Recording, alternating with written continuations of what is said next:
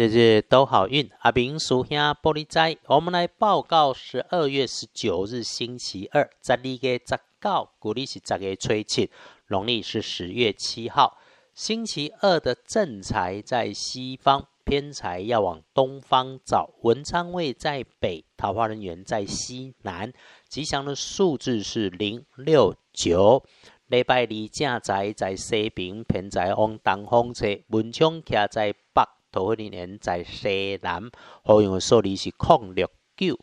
日运日时里面会让你出状况、甚至破财的人，阿明师兄在这里的提醒是你留意一下自己身边年轻的晚辈，他的特点是高高壮壮的，所以咯，男生的机会会多过女生多，又或者是他身上穿着明显的黑黄相间的颜色衣物，还是使用着不太容易移动的大型工具设备。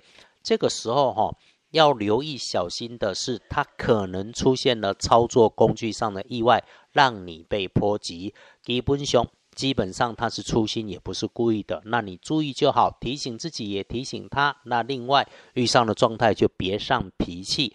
我们有特别留心坐在墙壁边大柜子旁的男生，我们就小心他的动作，尤其他如果个子还长得高大，符合条件的，别让他的动作。让你自己背受伤。此外，哈，关注一下自己身体有头痛的部分的时候，就休息一下，闭上眼做一下，安静一下。总之，遇上事情处理事情不需要来动脾气。还有，留意一下高处亮光处的工具设备，小心有东西从高处被掉下来，那伤到了自己就真的是无望了哈。星期二。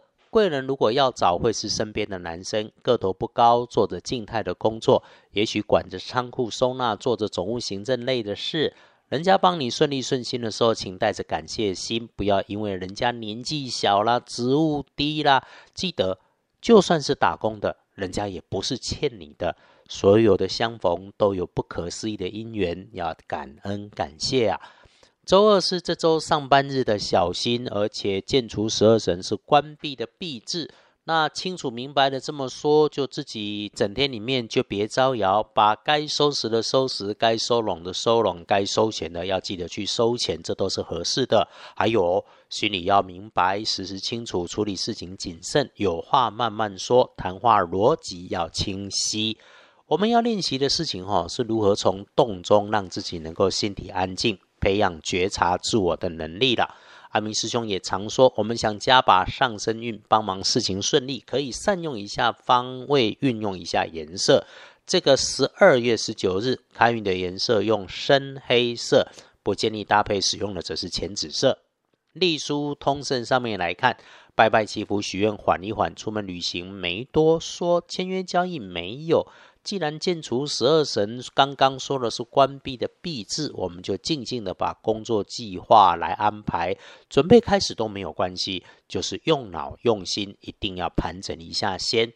呃，如果过去有卡关的谈判难题，你在这个时候静下心来再细想一下，也会有重新开局的机会。在星期二，简单说就是想好了就好，不要先动手做。